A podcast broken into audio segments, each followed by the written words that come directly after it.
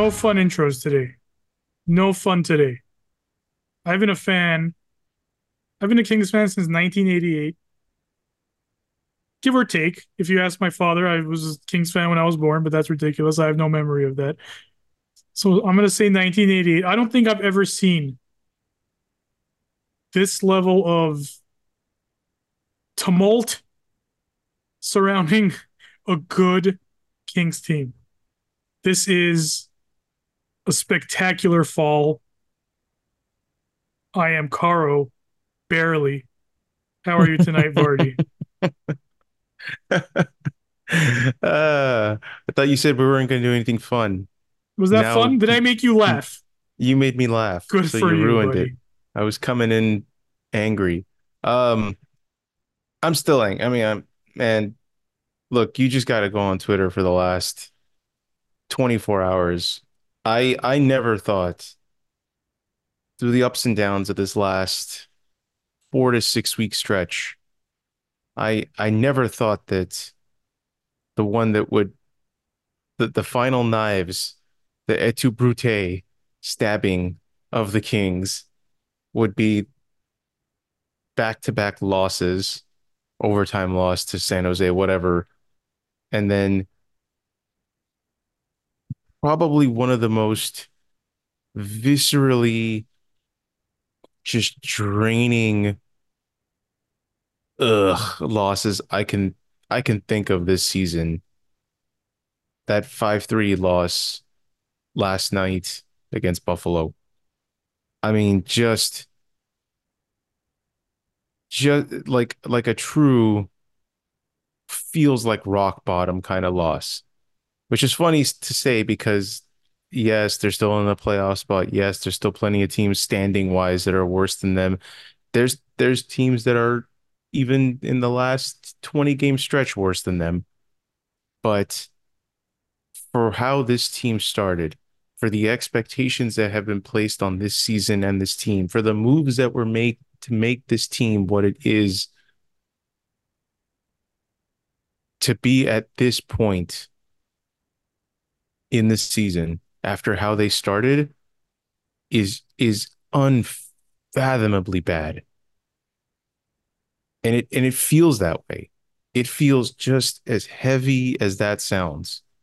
And I know anyone who's listening to this, anyone who's watched those games, anyone who's been following this team feels that exact same way because you like I said you just have to go spend 30 seconds on your on your Twitter feed and you will just see the madness that everyone is feeling at the moment.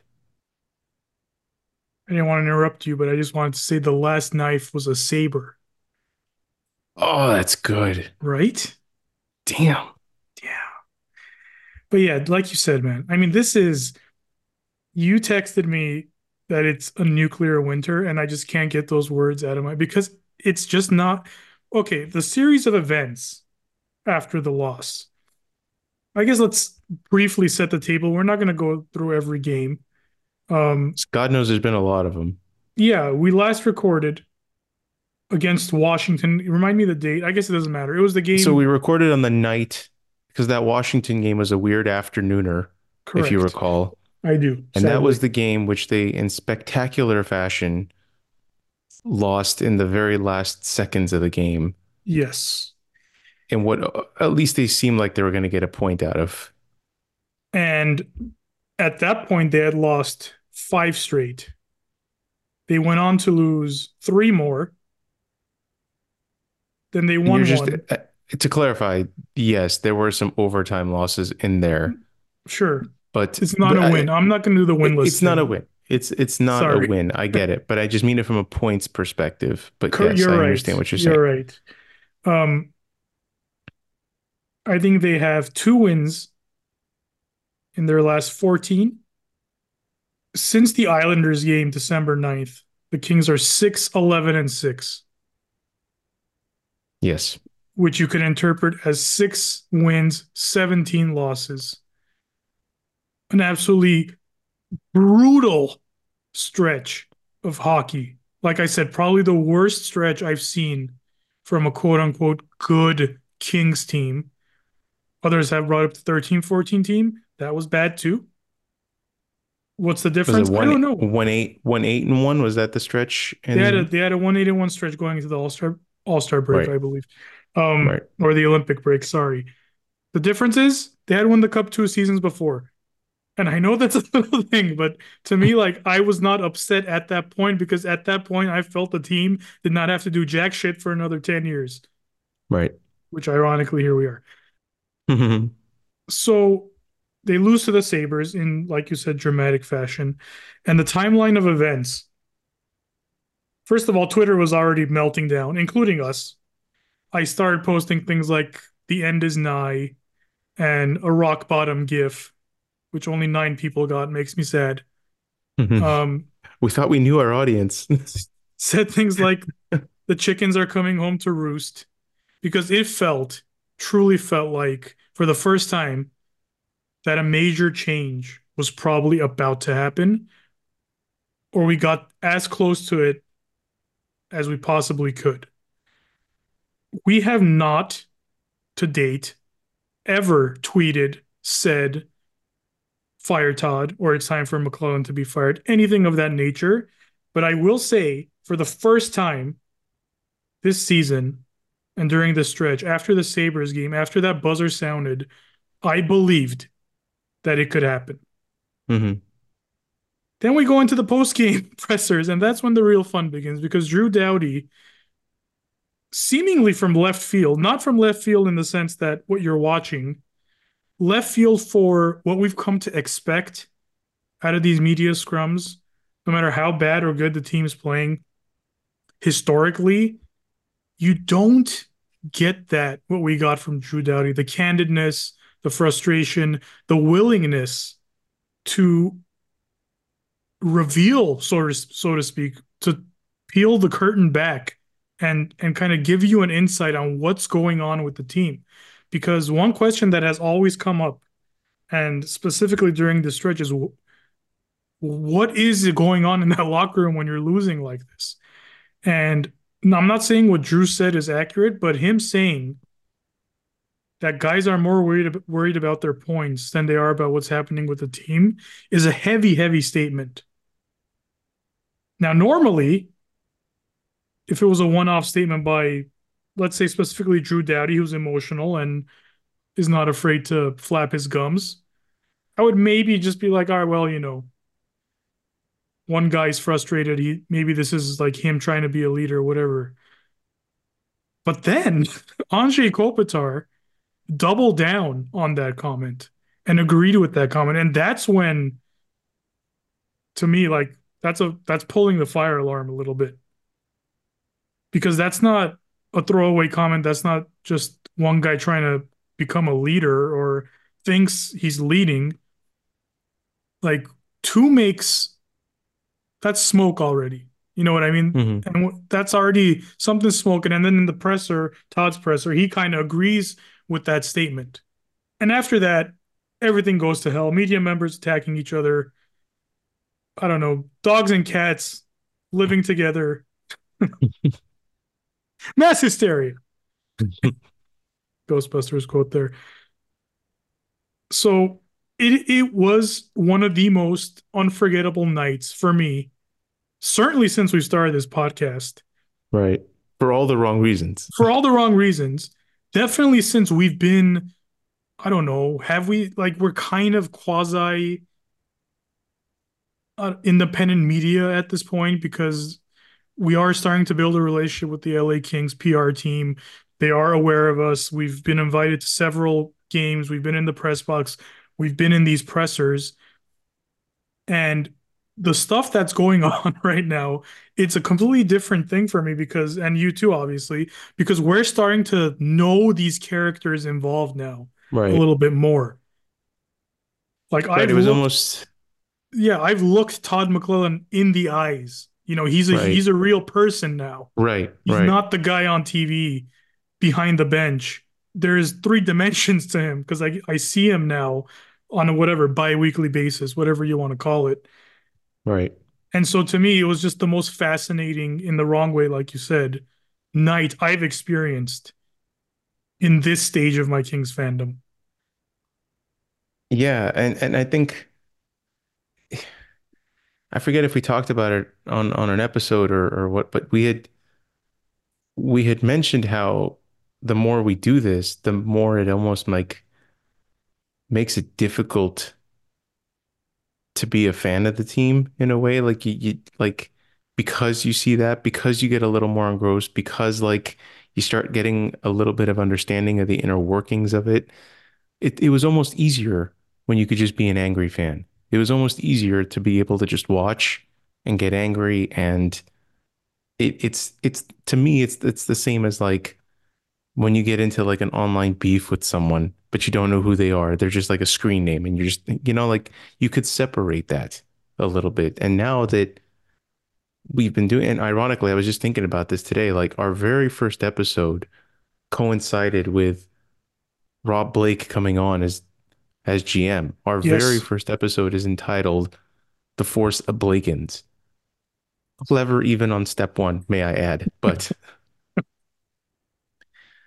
but I was just thinking about that and I was like, man, we have we came on, we started doing this in what was supposed to be kind of a new era for the Kings, and we've followed them along and we've made it to this point, and we've seen them now these last two, three seasons turn into a newer iteration of a potential contender team.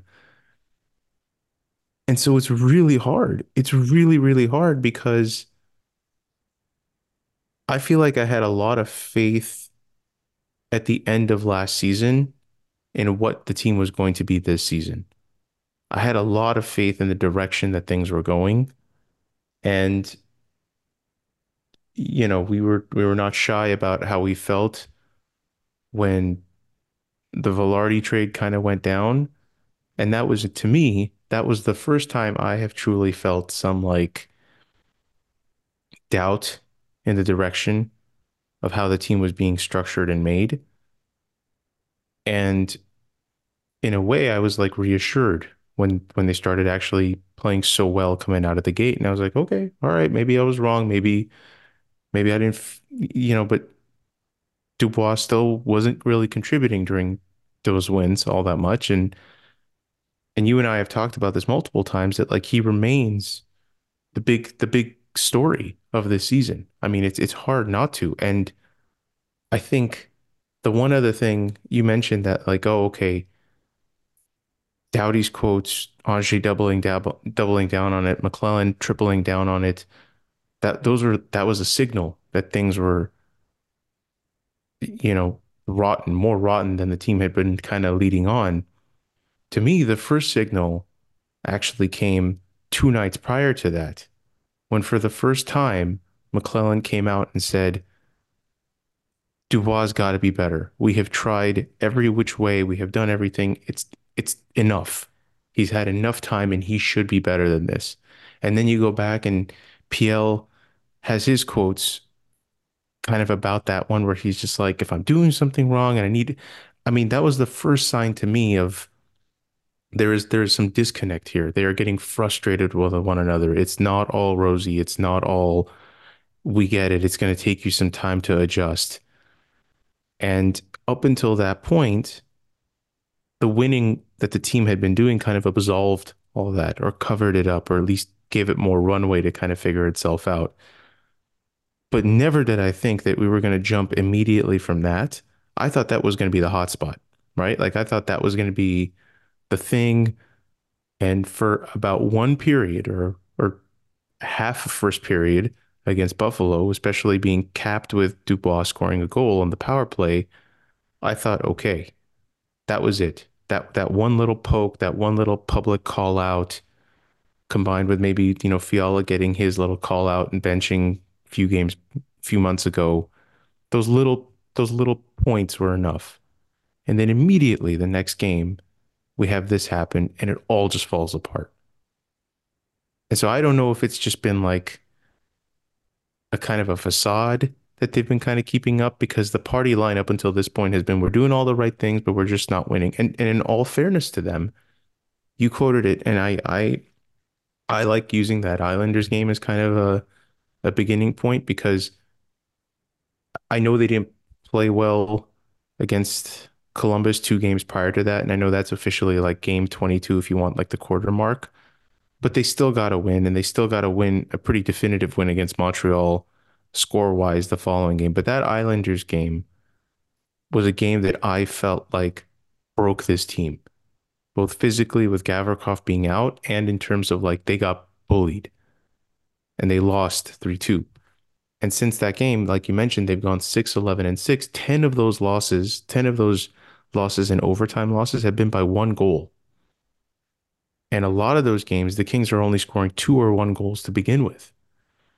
So you could see to their credit when the coaching staff and when, you know, whoever was responding from the players was saying like we're doing all the right things, but we're just falling a little bit short.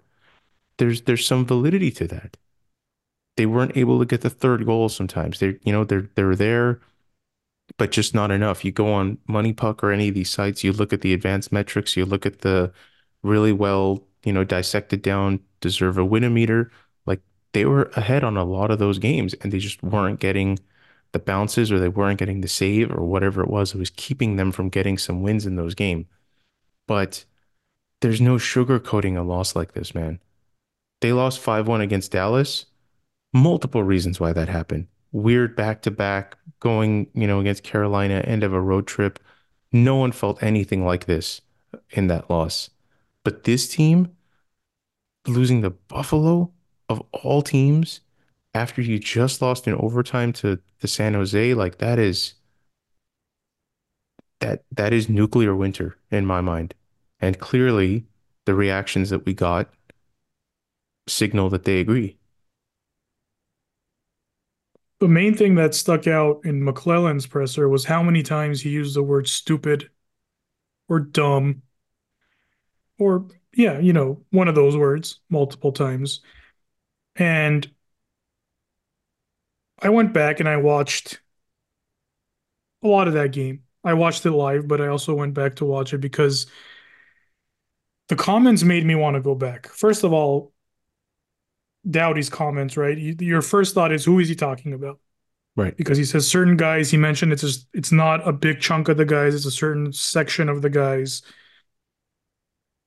And Kopitar's double down, obviously, and then Todd just keeps talking about these stupid plays. So looking at the Sabres goals, the first one, so that's the one-one goal. It's kind of a weird play where where Talbot makes the first save and was it Peterka who put it in? Yep. He's kind of off to the side, and the guy that's supposed to be covering him is Trevor Moore.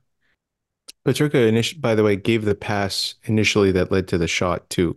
So Moore had him coming in, and Peterka gave the pass off to whoever took the so shot he's that marked. led to the rebound. It's his man. Yes, there's no yes. question about it. Trevor Moore completely, I want to say abandons him. He's in the area, but he's not marking him. His eyes are elsewhere. It goes to the side. It's kind of a weird angle shot, but it's still an open rebound. Trevor Moore has had a rough stretch. Mm-hmm. Specifically defensively, obviously. He's scoring, he's leading the team in goals. No question about that. He, he's contributing. But defensively speaking, going all the way back to that Islanders game, mm-hmm. he is struggling. That Islanders game, it was his man in overtime that got away on the breakaway. I think it was Pageau. Same thing happened against Tampa. He lost Perbix. Yes, or that was Perbix, I believe. Yes, that's the one I'm thinking of. Oh, okay. Uh, okay. So not the. I I can't remember the Islanders winner at this point. I think it was a breakaway off of, off Doughty pinching in. Yeah. Okay. So the Perbix one is the one I'm thinking about, but it's been multiple plays like that with Moore, where he's just not been in the right spot or just been a foot behind or just lost focus. So he needs to clean up his defense. And I know we're in a spot where we can't say anything negative about Trevor Moore, but that was not a good play. Second goal. This was fascinating to me. I don't know if you watched the entire uh, Todd presser, but the goal where Laferriere, where they win the draw, Dubois wins it to Englund. Mm-hmm. Laferriere pops out to the blue line. Mm-hmm. Englund tries to give it to him. Laferriere en- ends up on his backhand and makes like this weak pass back to Englund, and they go the other way and it's a breakaway. What's fascinating is Todd in his postgame says the players called that play on the ice. Oh, interesting. I thought I watched the presser, but maybe I missed the full audio. If you watch the Bally's one, it was three minutes.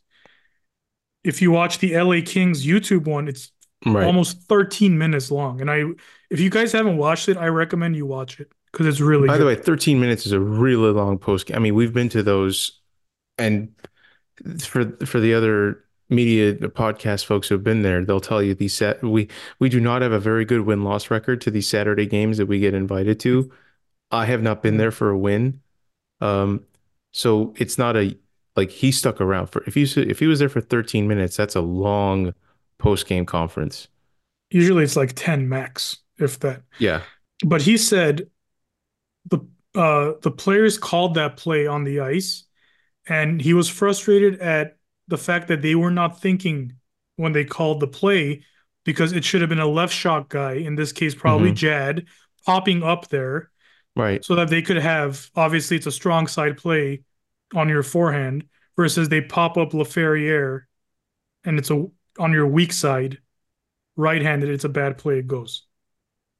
So just one more thing probably that Todd's mentioning about being about a quote unquote dumb play um the third goal was probably the most frustrating well I can't say it's the most frustrating because what Fiala did later but hmm the third goal it's the long change in the second period hmm and the Kings exit the zone. They get it to Grundstrom. That's in the neutral zone around center ice. And Carl has about, there's guys on him, but he has at least a second to just get it in deep because they're tired and move the other way or get off the ice, whatever. Instead, he makes a very weak play. It's almost a turnover. He tries to do this like weird chip. And Buffalo basically regroups real quick and goes the other way. Now, Grundstrom is going off the ice, so Moore and Danault hop on. The D's tired. I think it was a well covered play in general, but Todd also mentioned because someone asked about the second line and how they were minus four, hmm and Todd mentioned they're actually minus three because Right, what because Grunny was on there. because what Grunny did cost them a minus. So that's another stupid play he's talking about. I'm just trying to break down what these these guys are mentioning. The game winner, I don't think anyone is going to need an investigation to figure out what the stupid play was. And I'm, man, Kevin Fiala. We love what Kevin Fiala does offensively, and we always say you take the good with the bad with Kevin Fiala because he's that much of a special player with the puck. But at this point, and I'm very sorry, Kev, you're not listening, but you, he, Kevin Fiala has to change as a hockey player, and he has to do it very quickly. You don't have to change your offensive stuff, but this stuff about Kev being Kev, that shit's over, dude. Like that has to be over now. The ask is for him to basically improve this one area of this game of his game, and it's puck management in key situations. And I do not think it's a tall ask to ask Kevin Fiala to stop making what can only be described as brain dead plays. hmm It's been happening all season. He's been benched for it. Certainly, he's not going to get taken out of the like in the put into the press box. I mean, for it, I understand that. You know, this isn't Pee Wee's, but this has happened so many times at this point that it needs to be addressed somehow. I don't know how. Um, but Todd mentioned like, hey, we've we we feel like we've pulled all the levers or we've hmm poked as much as we can or have bullets in the chamber, whatever. But I disagree. He has not used all the bullets in his chamber when it comes to these errors. Has Carl Grundstrom sat one game this year? I don't think so. Like I said, you're not going to sit Kevin Fiala most likely, but you can certainly peel back his minutes Well, you benched him. I mean, you felt comfortable benching him for a period, so uh, that's more than Yeah, most of but the you other know, players but like it's one of those. Look, I've coached, and I've been guilty of this too. When you're one of your best players makes a mistake, Right, when you do bench them, you're almost like, okay, like how quickly can I put him out there without this making me look like a jackass? right, That's in your head because you need him. right. Like you can sit a, like you could sit him a period But you look at the scoreboard, you're like, shit, how long am I going to sit him? Because Because you understand the use of that player and you absolutely, hope that that player is going to redeem themselves, which a lot of times Fiala manages to do. I mean, in all, again, I'm not in any way excusing that horrific slot corner. I mean, it, it's just one of the dumbest passes attempts in that moment in the game or in any moment of the game that you could attempt to make. But you look at that against his performance just two nights prior in San Jose, where he, I mean, the first line was doing nothing. And if it wasn't for the heroics of that line and mostly Fiala, the Kings wouldn't even gotten a point out of that game, in my opinion. yeah. All that to say, I think uh, when Doughty says that, when Kopitar says that, when Todd like basically confirms all of that, these are the plays that has been haunting this team in this stretch. Simple hockey decisions. Getting the puck in deep when you know your team is tired. When you know it's a long change, you have the puck with control. You're at the red line. Literally, all you have to do is not make the worst possible decision. Same thing with Fiala. I think this is what they're trying to say. I don't think they worded it very well with respect to Drew Doughty. I didn't love maybe what he said so much because it was so vague and it seemed like it was only attacking a portion of the team. I also felt like it was only applicable to to like this one game, and I understand that like it's a it's a painful loss against a bad team when you were up 3-1, but like to say that guys only care about their stats, I had to I had to like sit there and be like, I'm not even sure what that means. Like what is like I, I like that's not in my mind that, that reasoning is not why they've been losing these games. Puck management, decision making, smart plays, a total 60 minute effort, that all makes sense. To come out and like to have both of them, Kopitar and Doughty say guys are concerned about scoring goals. I'm like, I have no idea what that means because you guys have been not scoring goals like at all. So if you're trying to use that It as was like a poorly worded, man. That's that's the only thing I can think of. And I'm not saying that with certainty, but it seems to me like what the reference was was like we're trying to just get on offense right. all the time without thinking about the risk reward factor of some of the plays we're making. That's the only thing I could think of, or just the general commitment to the defensive game and to word it as all we care about it, all these guys care about is their points. Not great. I don't think I've ever confused Drew Doughty with like a tech as a with any tactful speaker. You know what I mean? He's just gonna kind of. Well, no, I mean he he said it himself, and and I'll give him full marks for this. Like in the full quotes, he basically says that like when you're vocal like I am, and you're and you say it over and over again, sometimes like guys stop listening. yeah, it So I think he. I think right, I think he he realizes that that like you know that's that's his persona. He's he's you know talkative. He's voicey. He's like he's gonna mouth off no matter who you are. And I respect his frustration. I respect where both him and Kopi are coming from. And I think a little bit of it does come from a point of like, you guys don't know what it takes to win a cup. That that level of like, hmm hmm you haven't been there, so you don't know what it what it means. But I don't necessarily think the reasoning in which they in which they worded things and how they said it made a lot of sense to me, so much as it was just like a general attack on offense first players. Does that make sense? Absolutely. Makes And perfect and I get that and I get that like Fiala's the the the easy culprit in that scenario. But again, to me, to me, if I look at that and I think to myself, okay, so what group of players, right? Okay, so he's not saying it's one person, he's saying there's a chunk of players.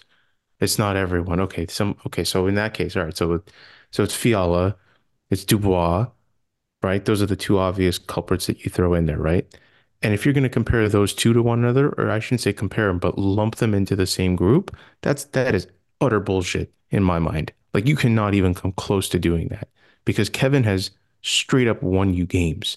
He has had stretches where he's like back checked, he's done all the right things. I get that he's done dumb things as well, but when you make a statement like that, when that's the first public statement you have made about anything, and you decide that you're just gonna like lump people into groups and leave it to others to to speculate who you're talking about, I don't think that's fair to be like, there's this chunk of players. You guys figure out who I'm talking about. Does that make sense? Absolutely, and I agree with you. I don't even think it's fair to to if it, if he is talking about Dubois, I don't think it's fair to even say Dubois. In my mind.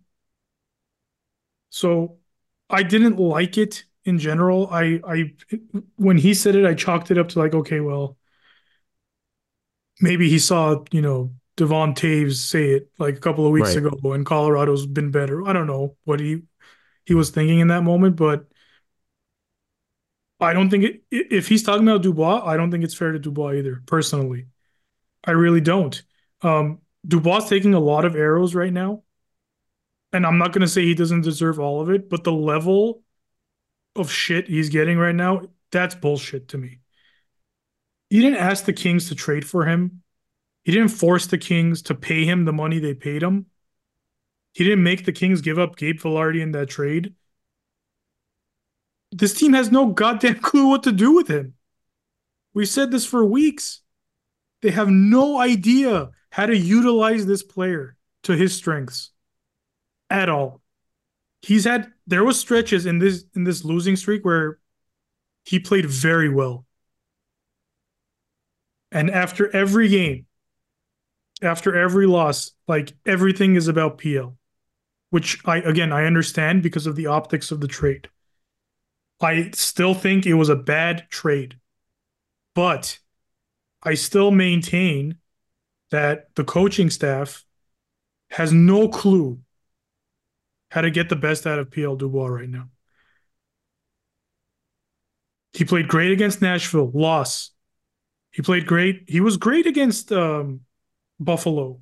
Yeah. He was uh, generating again. Yeah. He could have had two and one. He could have had two goals and an assist. If if Chad could actually hit an open freaking net, that's that's a primary assist easy. Like he had another deflection that like took a weird bounce and Levi had to come up with a huge save against it, right? Like he was solid. You can't put any of this loss on Dubois. And that's the part that frustrates me about Doughty's comments because I, I would hope as a leader, you have to know the amount of shit your teammates, certain teammates are getting right now. You know that when you utter those words, the first 100. Yep. name that everyone's going to think of is Dubois. Exactly. You Exactly. know that. Exactly. Exactly. And you did And it not anyway. right. And I'm not saying it was wrong for Doughty to like say something. I'm not saying it was wrong for him to express emotion and frustration.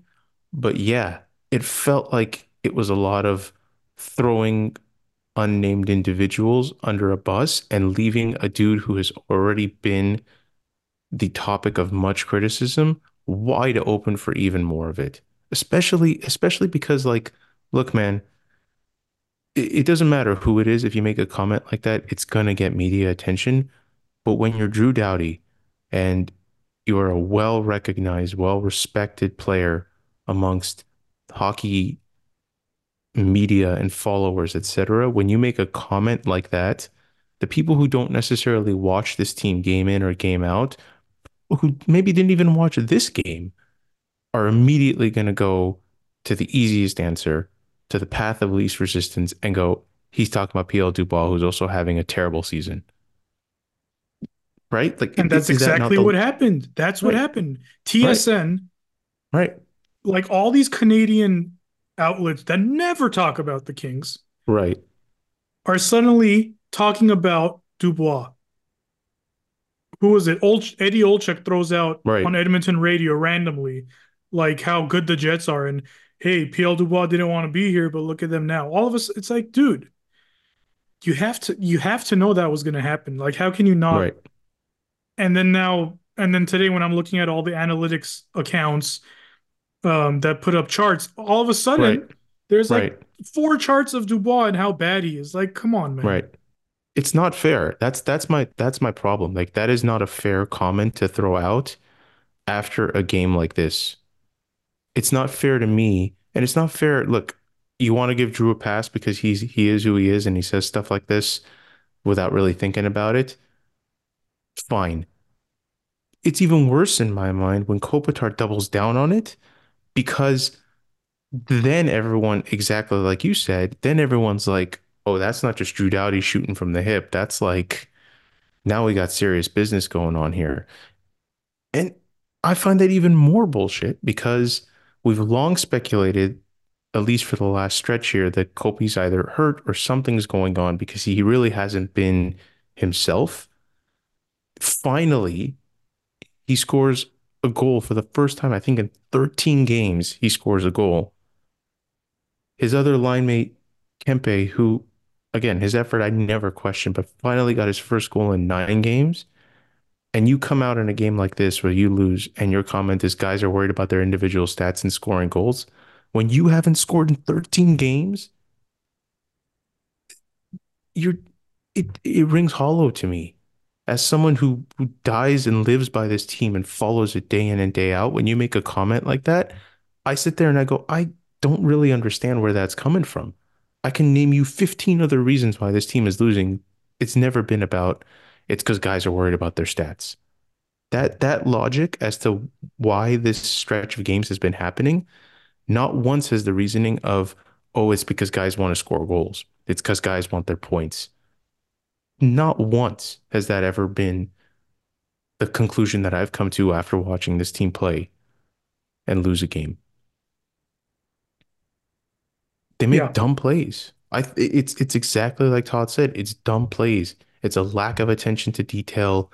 It's poor changes. It's poor puck management. It's it's it's something.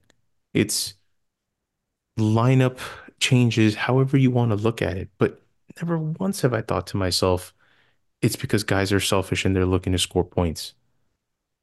Because when you make a comment like that, you basically excuse all the other things that have led to your losses. I would put bad goaltending ahead of that. Cam Talbot, since he got nominated to the All Star game, has allowed five goals, I think, in four games straight, five games straight, something silly like that. That's opened the Yep. door for Dave Rittich to come and start multiple games in a row. Sub 900 didn't, for sure. I, I didn't, I didn't like that that Cozens goal at all. I realized it was like the fifth goal, yeah. but the Kings were pushing. The Kings were definitely like pushing in that moment. And after that, I think there was still like six or seven minutes left, and they just absolutely died. Like they just, that was a horrible goal. I, I understand it went off a Doughty stick, but come on, man. Yeah. And there's been there's been moments now that have made me feel very much like the Quick Petersen start to last season, where you would feel like the the team was generating a little momentum and something was going to happen, and then you just get a bad goal. Like you just get these like backbreaker or spirit breaking goals, and you're just like, they're done. They're absolutely done. You, want to get mad at something? Again, I, I think they totally underestimated how important goaltending was going to be to them this season. They went with a platoon system of three guys. They got lucky they had Rittich in the back when Yeah. Copley went down. I mean, It's a lot of things. It's a lot of It's things. a lot and of I, things. And I It's a ton of I agree. things. Like I was trying, and I'm still maybe going back and forth trying to make sense of maybe he was talking about puck possession, but again, you ha you can't you can't just throw comments like that out. And if you're trying to be some kind of vessel of, I don't know, getting this team tighter or closer or rallying the boys, I don't think yeah, that's I don't think so, man. That's not no way, dude. No way. That's because I a here's the thing. It wasn't long ago, a couple episodes ago. I think our I think our episode title was "Enter the Wagon," ironically, those are the days. in 109. I think we were talking about how one thing we're sure about is that this team loves each other. Hmm Like w- one thing that was evident, the pit bulls and all this off ice shit. It looked like okay, this is a tight group. I I don't know anymore. I don't know. I guess I didn't know then either, but it sure felt like I did. I did. But now I'm not so sure. I mean, everyone feels good when you're winning, right? Everyone's happy. Everyone Sure, loves you coming to assume work. every that means yeah, that means you know the boys love each other and yada yada, but I don't know. I don't know where where it goes from here. The, I mean, the only thing I think what you said a couple episodes ago, the only way out is through, still maintains, but I don't know what they need to have some kind of like come to Jesus meeting or something, just like a maybe they're doing it on the flight I think they're just right now. I I think don't they're know. they're desperately trying to get to the All-Star break at this point. Which is And something uh, you know, it's funny because looking at the schedule at the time, I think I, I tweeted out something like, I don't care, just get to the All Star break and be in the wild card spot. Like that's right, that. But but again, like you looked at the schedule at the time, you're like, all right, they'll beat San Jose, these would be the points, right? Yeah. Right. you know, they'll you know go on the road and get smashed by Colorado. By the time you're listening to this, that game will be tonight. Which I still think they're going to get smashed by Colorado because that building has not like I still have trauma of 2001 game 7, 2002 Right. game 7 like these blow like all I heard was that goddamn horn and then a couple of se- seasons ago I think they put up 9 in Colorado on the Kings Right. both with Quick and Petersen. So Nate MacKinnon's coming off a 24 game home point scoring streak, including four goals last game. Right. It, it's just it's just the worst possible situation. And you know what's funny to me is um Jesse and, and Jack Jablonski have kind of been doing these like week previews now. And I was listening to their to their episode uh after the Sharks game and Jack was just listing stat after stat after stat about just how terrible San Jose was. And and I just couldn't help but laugh because I was just like, man, I know he's not trying to, but he just you can't help logically but look at that. If you're an odds maker, you look at that game and you go, you know, Kings by a thousand. Like I don't I don't I don't even know. The So line the line was minus 380 by the way. there you go. There you go. That is insane. So and and then the Buffalo preview was even better because it was like Buffalo has lost four straight back like the back end of back to backs. They'd lost four straight. They had just played Anaheim the night before, lost in Anaheim. I mean, every single thing was set up for these to be like the points. These are the points you got to get, right? Like every single way. And I just don't get it, man. I don't get it. I I I don't understand how this is the same team. It just looks nothing like the first bit of the season. Some things I've noticed in their play, and it's driving me goddamn crazy, so I have to say it. I don't know if you've picked up on this, but I don't know how many times, I mean, countless times, I've seen Kings players outnumbered in the offensive zone along the boards, hmm with the nearest player not being too far, but being in the general vicinity, but not engaging in the battle. It, it blows my mind. I don't know if this is a strategic thing where it's like, okay, we're going to draw to win the battle and get like an outnumbered opportunity. But I swear to God, man, and this has happened. It's crazy. I'm going to say this, but the most I've seen it happen with is Dubois. Of all the players that I've noticed this with the most, it's him. Like he is, He's the one engaged on the boards, or he's he's the one routinely outnumbered. Okay. No, with the puck, he's routinely outnumbered, and it seems like guys are being coached to not go into the into the fight to try to get the puck to win the puck. hmm I don't I don't know. I can't confirm that obviously, but it's something I've noticed. Another thing I've noticed, the 131 ain't working no more. hmm Whether it's because the Kings aren't executing it properly, but I was at the Rangers game. I was in the press box and I've noticed the whole idea is to force a dump, right? And for your right shot defenseman to go get it. Right. The Rangers on every single play, on every single dump, dumped it, essentially shot it so hard around the zone, rimmed it so hard that the right-handed guy never even had a chance. So it would circle back around, and their weak And their side guy would already be in the blue. and their Yeah. weak side guy is going so hard, right? So that weak side defender, Yeah. whoever it is, He's got to back off. He can't even actually when he retrieve the puck. retrieves, he does Yeah. retrieve, but he's got Oh, but the guy's guys already on him? top of him. Yeah. This is just one of the ways to counter the one three one, but it's not working to me. There's outnumbered. I, the outnumbered attacks aren't because of the one three one because it's transition play. I understand that, but nothing defensively is working the way it was working before, and the one three one is one of those things.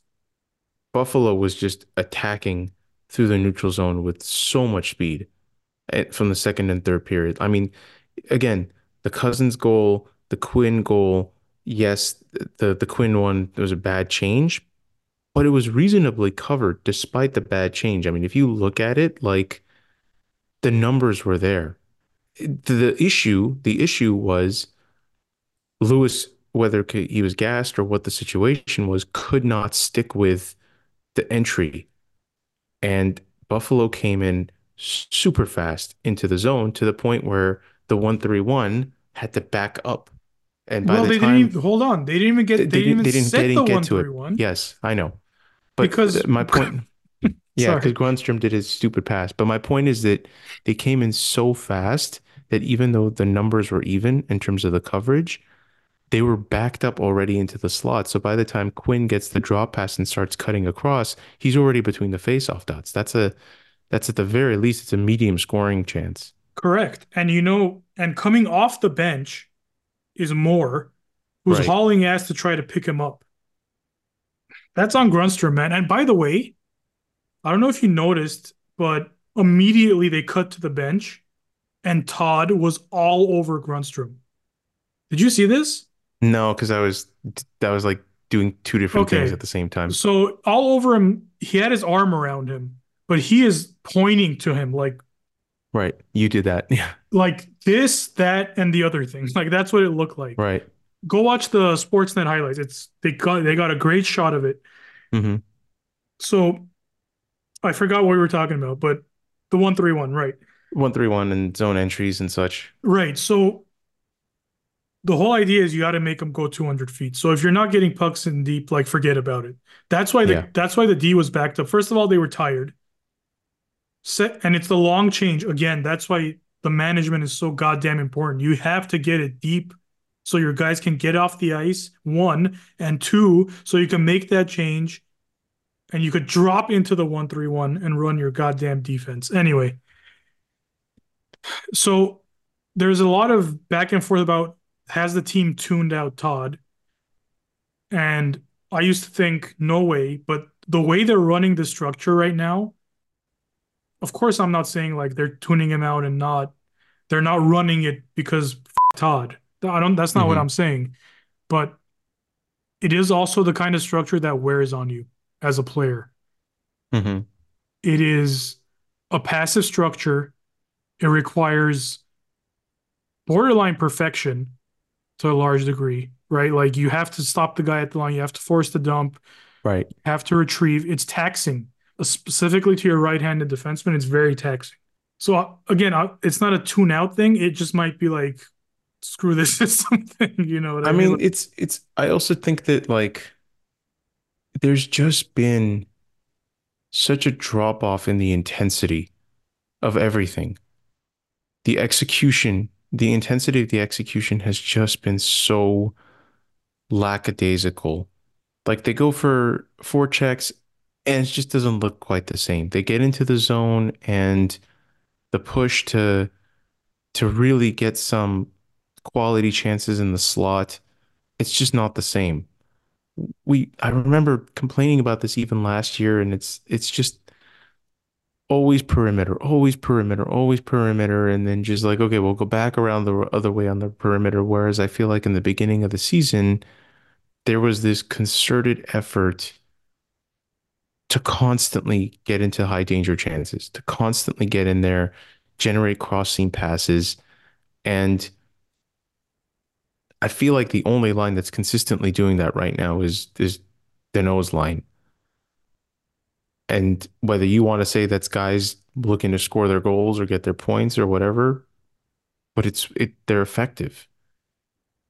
It's it, to me it's it's such a drastic difference watching that line play compared to certainly the third and fourth line. And has been out multiple games, and I I feel like you can feel that absence. They've had to move Lewis back to playing center, and he looks like he would rather be anywhere but playing center again at his at this point in his career. So yeah, I think the absence of Blake Lizotte has made a huge difference. But even on the first line, it's like I sometimes watch it and and Byfield's like the only guy sometimes just hustling and trying to like do these things and get in there and it doesn't seem to matter. Like they briefly remember you had a great tweet by the way with the Pierre-Luc Dubois left wing 2024 2024 lasting all of a game and a half. Dude, that was a um, bad decision. It was, it was a, a bad decision. decision from the from the jump. Like, what are we doing? Like, yeah. first of all, we've said passionately that if they moved Dubois to the wing for an extended period of time or slash permanently, that I would pretty much lose my shit. Right. Because like, that's a tacit admission at that point that like you you did not know what the hell you were doing. I swear to God, I would almost rather, and Austin Stanovich has tweeted this a lot, and he's right, of course, I'm being unreasonable. Austin's always said, hey man, if it's not working, find a way to make it work. And maybe that's the wing, which of course he's right. But I would rather they don't do that for my own goddamn sanity because like keep him at center and make it work. I don't care. I don't want to hear this wing stuff again because if this trade ends up being for winger Pierre Luc Dubois, it is a catastrophic trade for various reasons. Right. Yeah. And and again, he's back to center now. It it lasted no time at all. But the point I, I think I was initially trying to make was that for that brief period of time, they moved Byfield to center, and all of a sudden that line worked. It was just because again, it's it's this drive, it's the motivation, and whether that's because Kopi's been hurt or whatever it is, I mean the numbers do not lie.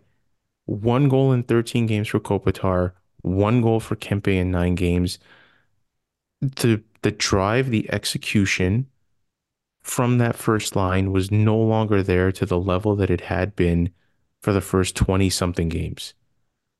So at that point, you're hoping that your other lines pick it up. That point, then you start kind of fo- focusing even more on the idea that like, all right, when's when's Dubois going to get going? Because this is why we brought him on board is to help relieve things. Meanwhile, the Danault line's still doing what they're doing. They're darting in and out. They're getting in there.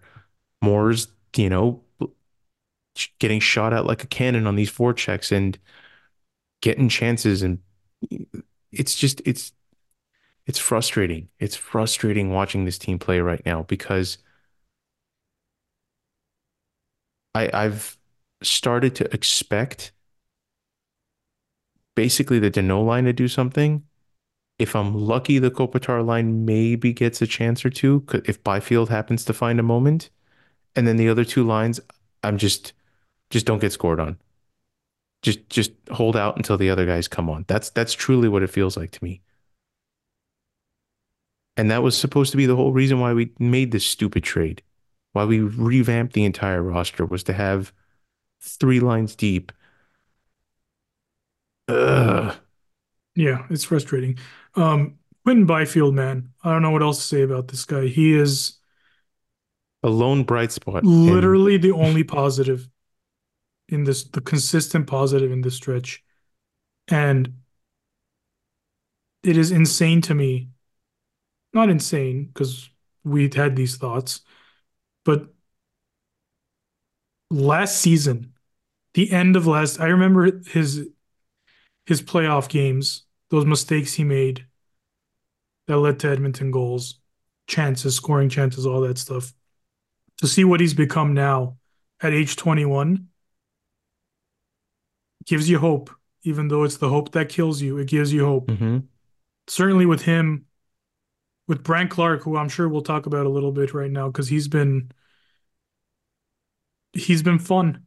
he's been he's been a lot of fun, man, and he's he's kind of doing everything we expected that he would do.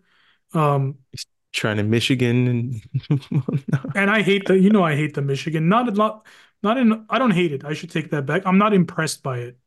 Like. I'm not if someone does a Michigan goal, I kind of watch it and shrug my shoulders and move on. It's not an impressive goal to me. It was impressive in whatever 1996. It's not hmm impressive anymore. But I will say the stones on that kid to do it at that point in the game when you know like people are at, at the very least you know the coaching staff's going to be like take it easy there Brandt you know like in hmm this hmm but I I love I love his energy. Um needs work on his back check skating. My god. Like a couple of times he's been caught on breakaways and I'm just like oh my you have no speed whatsoever. That one um it was against San Jose the uh parting of the Red Seagull, where Laferriere Yeah. coughed it up. Yeah. and Brandt was on the weak side because he had gone too wide and he was trying to skate back and it was just the ugliest thing I've ever seen. You like he starts skating, you're like, oh, he's not catching him at all. And same thing against Buffalo on that Peterka breakaway. You're like, yeah, there's no Yeah. chance. Yeah. So maybe work a little bit of work there. But yeah, I'm excited. It, it's just it, this scratching thing, and and not just I was gonna say of Spence, but of Kaliyev too. It's just such it's so strange, man. Hmm It is such a strange. Like I would love to know the thought process here. I tweeted like the amount of times Artie's getting stretched. It's almost like a trade is imminent kind of thing. You know how they hold out players like they held out Columbus Right. held out Gavrikov for like six games, or uh, Arizona had Chychrun out for like a ridiculous like ten games or something, just Right. Riding the pine before they trade. It just I don't know if that's it, but that's kind of the vibe I'm getting. I, I I don't even know what to say. I really don't even know what to say. I mean, I've I've you brought up Austin. We've talked about this with Austin before, kind of in discussions. Like, I don't understand who the Kings thought they were getting when they drafted this guy. I don't understand why they consistently have issues letting some of these players play to their strengths or putting them in a position where their strengths can shine through. And instead, they keep putting them in positions where all they want is to expose or work on their weaknesses over and over and over again. At some point, you gotta put this guy in a position to succeed rather than keep slapping his wrist and making him watch games from the press box, thinking that that's going to somehow change something. I understand that you felt bad maybe for for Jad and you wanted to get him into some games because things weren't going right. Blake Lizotte's been on IR now several, several games. You call up Fagemo for reasons, I guess, just because he'd been he'd been doing fine in the AHL, and so you want to give him the opportunity to score some goals, I guess. So I mean, the bottom the bottom you? two line, I don't know. That's what I don't know. I don't know what any of this means anymore. I really don't know. It's fair. Like, do you do you uh, again? You could you, there's two schools of thought to this, right? It's you bring the guy up and you let him have some NHL games. He shouldn't care where he plays because any NHL game is better than an AHL game. And then there's some guess. schools of thought of like, hey man, this guy has scored 21 goals in 23 games. This is what he does. Maybe don't put him on a line with Trevor Lewis as a center and expect him to somehow impress you. Because it's the exact same thing they did with for what they've done with Artie Kalia for three seasons now. It's one thing to be like, hey, it's your first season guy. Let's let's show you the ropes. Let's show you a little something here. I mean, I I don't know what they're doing. I some I just don't understand what they're doing. It's very They strange. they play Bjornfot for an entire year. Not that I'm like overly impressed with Bjornfot. Then his second year they play less than that. Then his third year they don't even play him, and they end up losing him in, in waivers. I, I I don't. What is what are we doing? What is the point of any of this? Why why even have these players? Why call them up? Like, how does that feel if you're Arthur Kaliyev and you're sitting there going, hold on now, you're going to bring up Fagemo and put him out there. Meanwhile, I have to sit here when the team's scoring two goals or one goals. And it, it, like, uh, what have I seen from Arthur Kaliyev that makes me think that he deserves to sit for five games straight I don't so know. that That's a good question Jaret Anderson Dolan and, and Fagemo can get into games? because he was fine, I think, after remember he sat a little bit Yeah, before, or was it one game? I don't remember. But I thought after that he was okay. I didn't see any, I mean, looked like he was working. And I'm not saying that Arthur Kaliyev is going to come in and be the solution to all the problems here. I'm just it's another symptom of the problem. When everything's falling apart, it's just like nothing makes sense.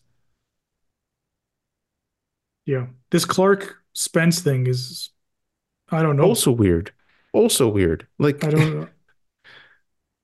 I get it. You want to give him some NHL games, I guess, as a as a reward or whatever. And maybe you think like once Arvidsson comes back, then then none of this is going to matter because there won't be there won't be any roster room or salary cap room or whatever. But what has Jordan Spence done to deserve to be scratched? Nothing. It's it's a it's a scratch out of convenience.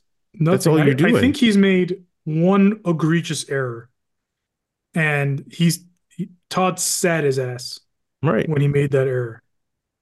And after that, he's made whatever like mistakes rookies will make, I suppose. Um, here's the thing though, they're both NHL defensemen. 100%. So this isn't a Foggy situation where you're like, this kid, you know, we need to acclimate him or he needs, you know, he's earned it. Like here, here you go, Sammy. Like here's some games for scorching the AHL. We don't know if Fagemo's an NHL player. Right. I don't know if we will find out the way he's being deployed, but I can tell you, Brandt Clarke's an NHL player, and Jordan Spence is an NHL player, but they're not playing consistent NHL games. Yeah, and I, I think there's that's where I think the responsibility falls on the management a little bit. Like the roster construction for this team has been very confusing for I don't know, like three seasons now. Like I I'm not even lamenting like, oh, you moved Iafallo and Kupari or whatever. Like I get it. Those guys were not they weren't sticking around. Iafallo's you know, paycheck alone and what you were getting yourself into, that's where you're going to move them. But what is the point with all of these players? If you're not going to play them, why do you just sit them until they lose all value entirely? Because what you think when they're 24 years old and still somehow in your pipeline, like they're going to be effective players for you? Like, I don't understand the point of that. This is the result of an expedited rebuild or whatever you want to call it. Oh, 100%. It was, I don't even know what to call the They did better than the, they expected. yeah, That's the, call it like it is. The second they got Danault, Right. all this shit, like the, the traditional rebuild was out the window. Right. The way Dean Lombardi rebuilt was not happening. So that's what that's what it is, man. And and if you're gonna go here's and here's where I agree with you. Um, if you're gonna go all in, just go all in. Don't half-ass this shit. Like don't like this half like yeah, you know, we're competing, but we're, we really care about getting Brandt Clarke and Jordan Spence these rotating NHL minutes because we're developing these defensemen. Trade one of them. Are you going to sign Matt Roy? If you're planning on signing Matt Roy, you need to trade one of these kids. Yeah. Where are they? Who they're never going to play, not Yeah. You don't Well, you want to should have traded. Kaliyev last season. If you weren't You going to play him, you should have traded him in the offseason. quite frankly, man, with Laferriere showing that he could probably be something solid, should have traded him. Should have traded Kaliyev. Should have traded an extra left-handed forward, which we have in abundance. That's what I don't understand. Yeah. That that I don't understand some of these non-move moves. Yeah, no, that's it's like this, like I said, this tweener Yeah, don't know what we're doing. Like I think we're doing this thing, but we it would look bad if we sold all our pro. I don't know. I don't know. bro, why do you bring in Trevor Lewis? All due respect, because you think you needed him for PK or whatever. Like, what the hell kind of signal does that send to your other nine bottom six guys that you're bringing in? Why do you have Grundstrom anymore? Why why do you have any of these guys? They're just they're just eating up cap space. Grundstrom's 1.4 million or whatever you're gonna have to sign him for next year. Like, are you really gonna? Uh, but at the same time, who has more trade value on surface? Arthur Kaliyev does. Grundstrom's getting all the games. Arthur Kaliyev's got more trade value, except you're not actually displaying Arthur Kaliev in any way, and so you're making the entire NHL think this guy sucks. So you're so you're basically burying his trade value so you can give Carl Grundstrom more games. It's it doesn't make any damn sense. Meanwhile, you keep shifting all your salary towards these forwards, and like you said, the rebuild came faster than they thought because it was a retool or a remake or whatever it was. And so now you don't have money to sign goaltenders. You got away with it with Rittich and Talbot. Now that's fallen apart a little bit.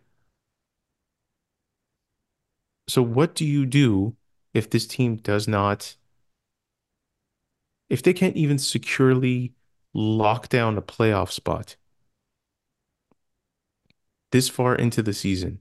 If they cannot hold on securely to the playoff spot that they had earned in the first 21 games of this season, what makes you think that this team, now with a few long-term contracts in play and no goaltender beyond this year, and the still rotating cast of bottom six guys who the coaching staff doesn't seem to like one more than the other one. They can't figure out what they want. So how can you tell me that this team has the makings of a true cup contender in any way, shape, or form for this season, next season, or the one after that? You're sitting here hoping that Lizotte and Arvidsson coming back somehow change things.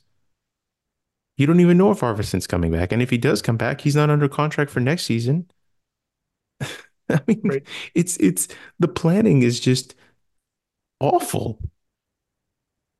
It it so much of it feels like just sh throwing shit at the wall and see what sticks. And it was working great for the first 20 games, and so everyone got super happy, patted themselves on the back, but now you're actually seeing the team falling apart in front of your eyes and not being able to pull itself out of it. You can tell me the underlying metrics look good. They're going to look good because it's a it's a shot heavy approach to offense, but the results are what they are. And what do you do? There's nothing you can do because you have no cap space to do anything. Yep. You can't trade any of these guys. No. You're not going to trade Dubois. Dubois, like people throwing Dubois into these Chychrun, Oh, like stop. you're out to lunch. Please. No one's touching that contract. His trade value is at the lowest it could possibly be. Right. There is there is no lower. Yeah, and they're they can't do anything at the deadline. They can't address their goaltending in any way. hmm Their Cam Talbot is probably going to if the Kings make the playoffs, Cam Talbot's going to be in the net for game 1. hmm So, I don't know. I Oh man, I don't know. We did uh we got some questions though. I threw this out on Twitter. Send us some Okay. questions. Sure. Um not high volume. We got uh we got I think let's see. Four. Number one, why does Todd still have a job? Was the first question. Um, I knew this was going to come. Um, I'll tell you this. I don't blame Todd for this. I'm gonna be don't I'm gonna be very frank. I, I blame him a little bit, but I it's not Not like not not the to the extent of like black and white problem is Todd McLellan. That's I not the think I case. think I think people are getting a little bit infatuated with the idea of like, look what happened to the Oilers. You fired Woodcroft, you brought on Knoblauch, and now look at them. They rattled off a historic win streak. The Oilers are not winning because they changed their coach. The coach is deploying these players the exact same way. If you look at how the Oilers, again, the, their underlying metrics and everything that they were doing, it was as superior when Woodcroft was the coach as it has been when Knoblauch came on. Fundamentally, nothing has changed except for the fact that the guys who are awesome players have started producing like they had Are historically being produced. awesome.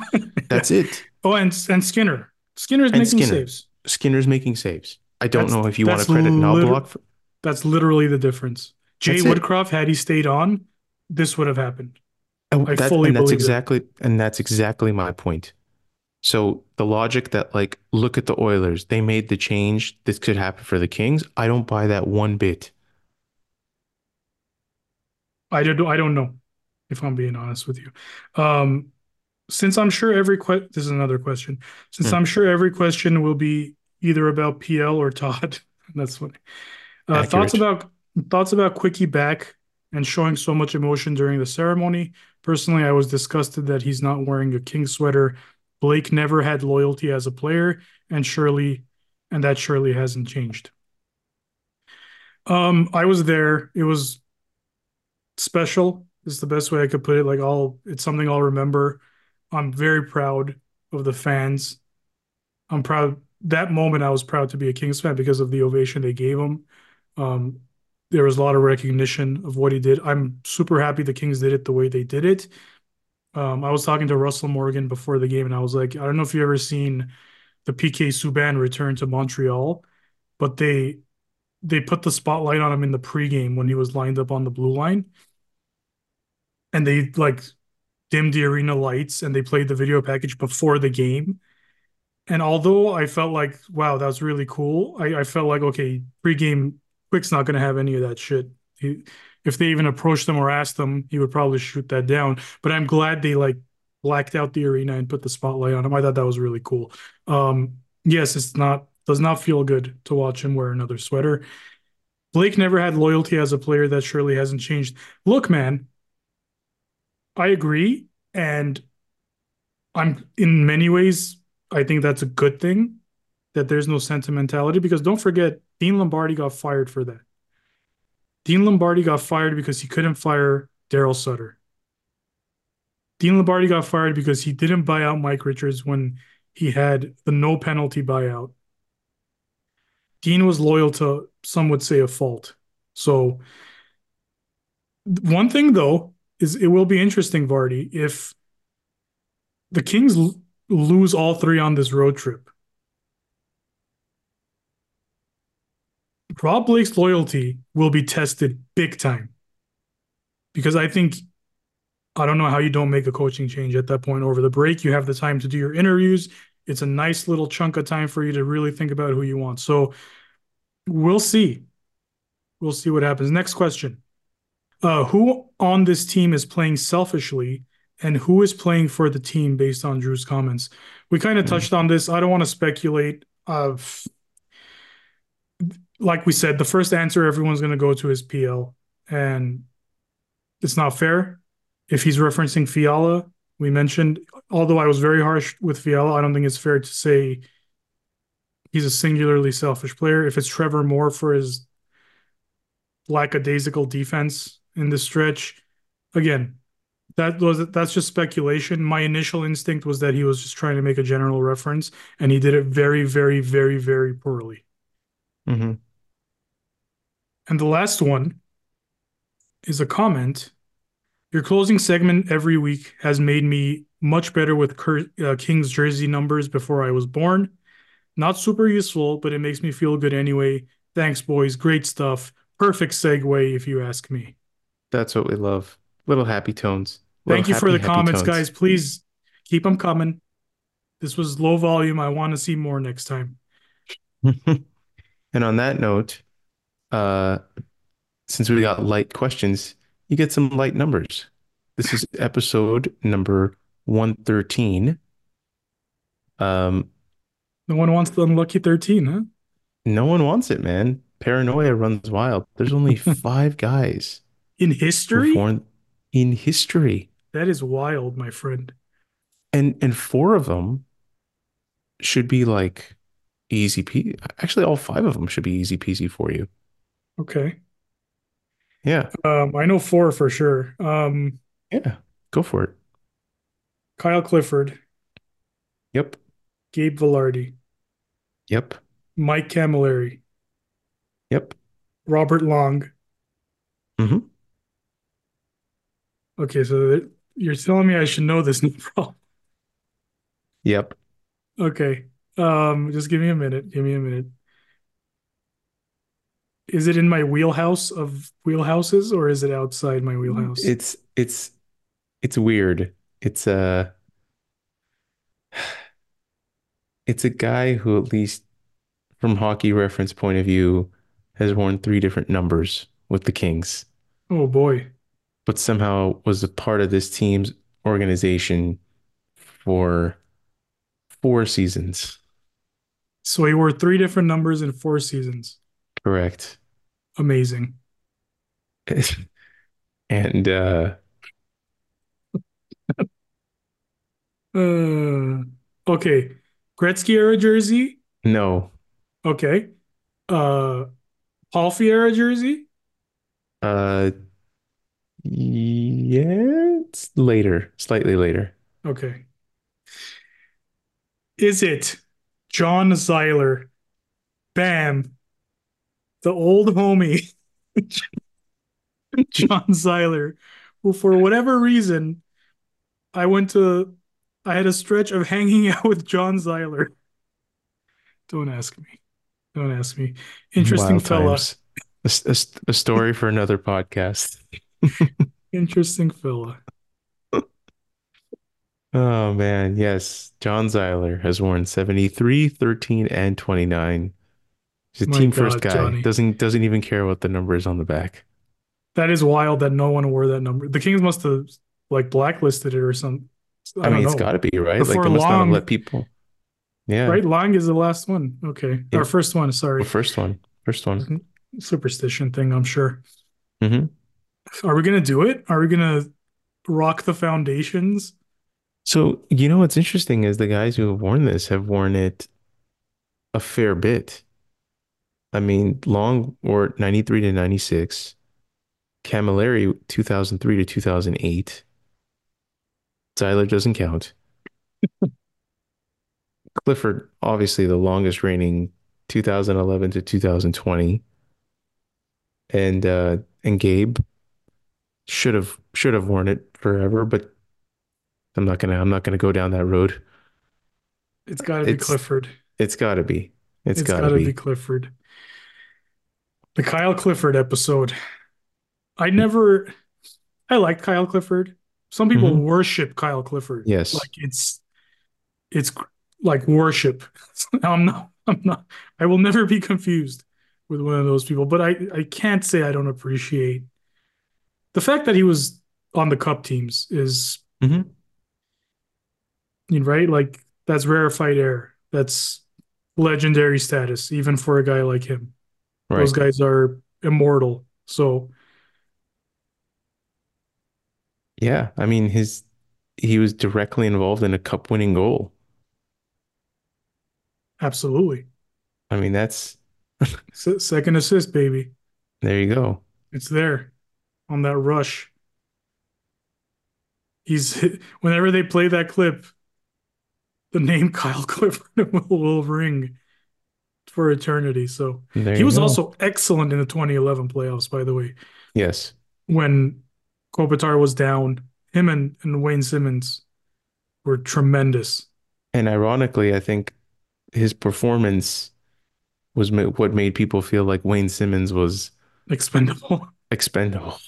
Yeah. As as like as like what he brought, right? Like Sure. tough kind Sure. of power forwardy, Not maybe obviously not in terms of production, but I mean, people forget, man. Potential was, for dude, sure. people forget he was a 35th overall draft pick. Yeah. I mean, that's that's not a joke, man.